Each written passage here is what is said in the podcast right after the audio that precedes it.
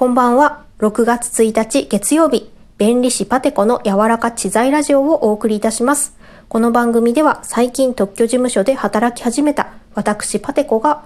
知的財産略して知財の話題を取り上げて私の考えを喋ったり少しだけ深掘りをしている番組です。えっ、ー、と、知的財産と言いますとなんかちょっと硬い感じがするんですけれども私はあの、知財の話を皆さんに身近に感じてもらえるといいなと思って音声配信を始めたので、まあ、ゆるっとカジュアルに話していきますので、最後まで聞いていただけると嬉しいです。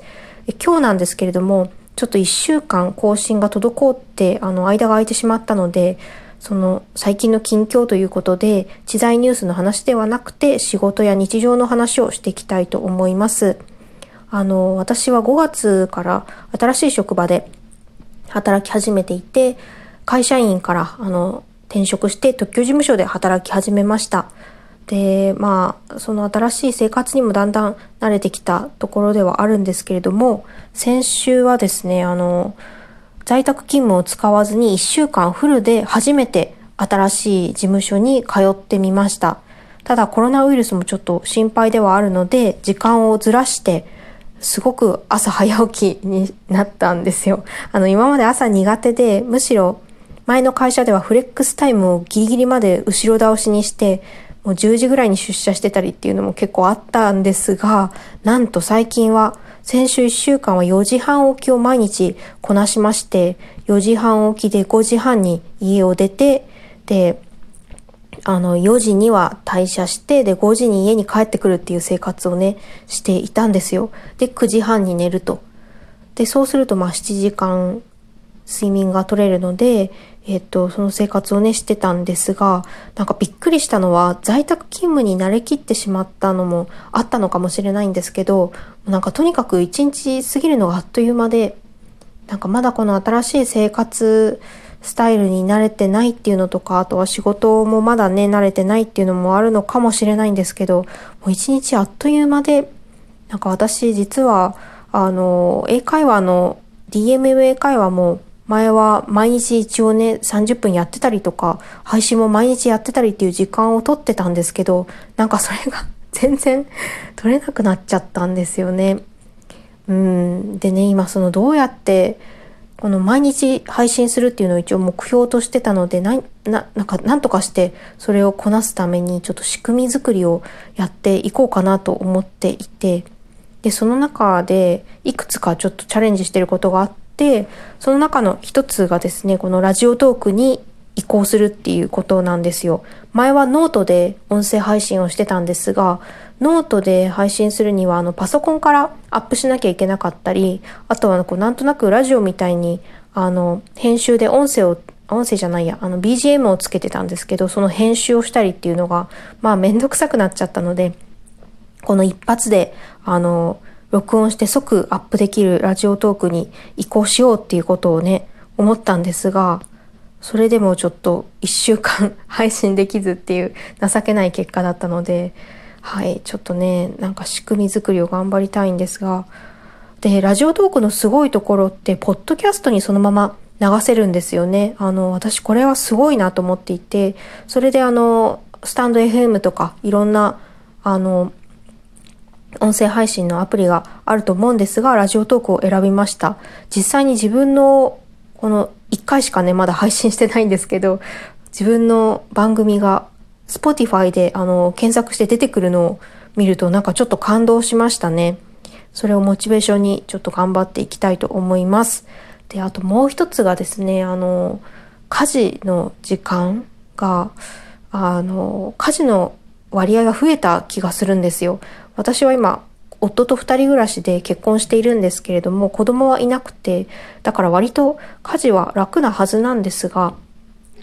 あの、自分が朝方になったことから、夕飯を全部私が作ることになってしまっていて、まあ、前から夕飯を私が作ることの方が多かったんですよ。夫が、あの、朝6時ぐらいに出て、8時、9時に帰ってくるような、結構長時間労働な方なので、もっと遅い時もあったりね。なので私がご飯を作ったりしてたんですが、なんかそれがね、ちょっとうん。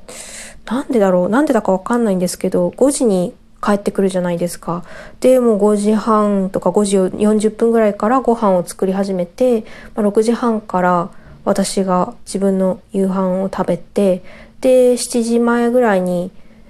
なんだろう、お風呂入ろうかなとか思ってた時に、まあ、夫が帰ってくるっていう風になったりすると、7時半とか8時に帰るよって言われたら、あ、じゃあちょっとお風呂待っとこうかなって思って、で、夫が帰ってくる時間に合わせてご飯をこ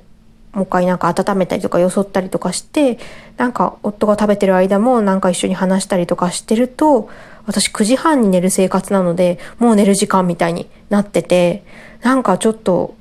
うまい具合に生活が回ってないなって思うんですよね。うん。でも、この全くすれ違い生活で、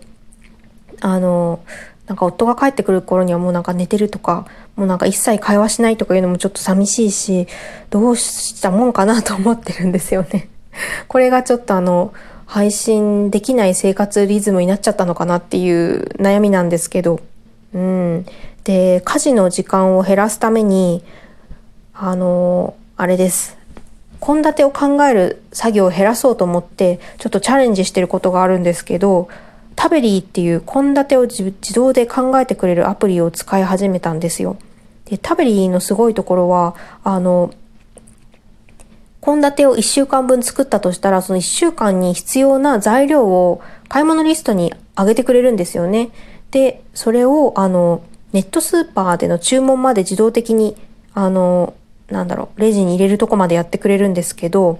さすがに、あの、ネットスーパー使うのは送料とかかかるし、もったいないかなと思って、週末に、これは夫もあの巻き込んで、こういうアプリ使い始めたから一緒に買い物に行こうというふうに言って、買い物に行って、で、ちょっと今週からね、スタートしてみてます。なので、あの、料理を作ることは嫌いではないんですけど、献立を考えるのがめちゃくちゃめんどくさかったんですよね、先週とか。もうなんか冷蔵庫にあるやつ何だったっけってな、それで何作ろうって思うのが、もう超絶めんどくさかったので、その必要はなくなるっていうのはすごいありがたくて、もうなんかいいアプリに出会ったなと思ってるんですが、それを私がちゃんとこなして作れるのかっていうのと、次の週から余った食材をどうやってローテーションするかっていうのが課題になるのかなと思うんですが、今そうやって家事の効率化もチャレンジしてます。でですね、あとは仕事の話をしますね。なんか家事とかあの生活の話ばっかりしちゃったんですが、新しい職場で働き始めたんですよう。で、私、弁理士にもなりたてなんですけれども、なので、特許を書いたりとか、その弁理士の仕事、メインの仕事ですね。それは、あの、今の会社、今の事務所で、あの、初めて未経験からスタートになります。なのでね、ちょっと、なんか自分でも気づいてなかったのかもしれないんですけど、割とストレス溜まってるのかなっていうのが、ちょっと思いました。なんか、うーん。そうですね。別に何の不満もないんですよ。今の事務所には何の不満もなくてありがたい限りなんですけれども、多分、あの、ベテランの弁理士の方とか上司とかですね、自分が初心者だった時にどういうふうに取っかかりを見つけていったのかとか、その、できなかった頃の気持ちが多分もう忘れちゃってるんじゃないかなと思うんですよね。そのとりあえずやっといて、みたいにこう案件をこうね、渡されることが結構続いていて、それをあの手探りでいろいろ調べたりとか、忙しそうな先輩にこれはどうしたらいいんでしょうかって聞いたりとか、なんかそういったね、こう積み重ねでちょっとずつ疲弊していました。うん、新しいことにチャレンジしてるので楽しいはずなんですけれども、だんだんね、ちょっと心細くなってきて、なんかね、心が折れかけてたのが先週の金曜日だったんですが、なんだろう、あの、全く教えてくれないわけじゃなくて、その、なんだろうな、その、もう完成されてる特許とかを読んで、そしたら、あの、どういうふうに書いたらいいかわかるでしょっていうスタンスの方なんですよね、上司が。なんですが、ちょっと私としては全く書いたことないものをいきなり書いてって言われても、何ですかね、レシピがないのに、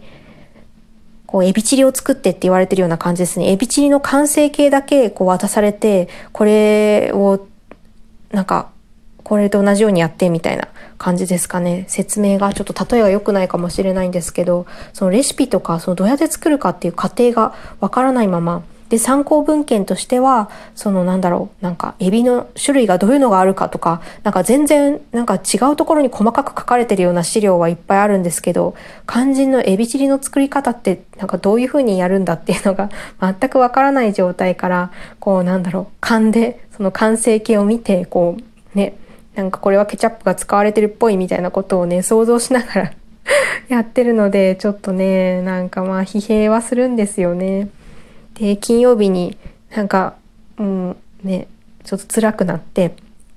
弁理士試験の同期合格者の方に LINE をして、あの、その方は実務をもう弁理士の仕事ですね、特許を書く仕事を前からやられてた方だったので、どうしたらいいんでしょう？どこからとっかかりを見つけたらいいでしょうっていうのをね、泣きついたら、あの、親切に、あの、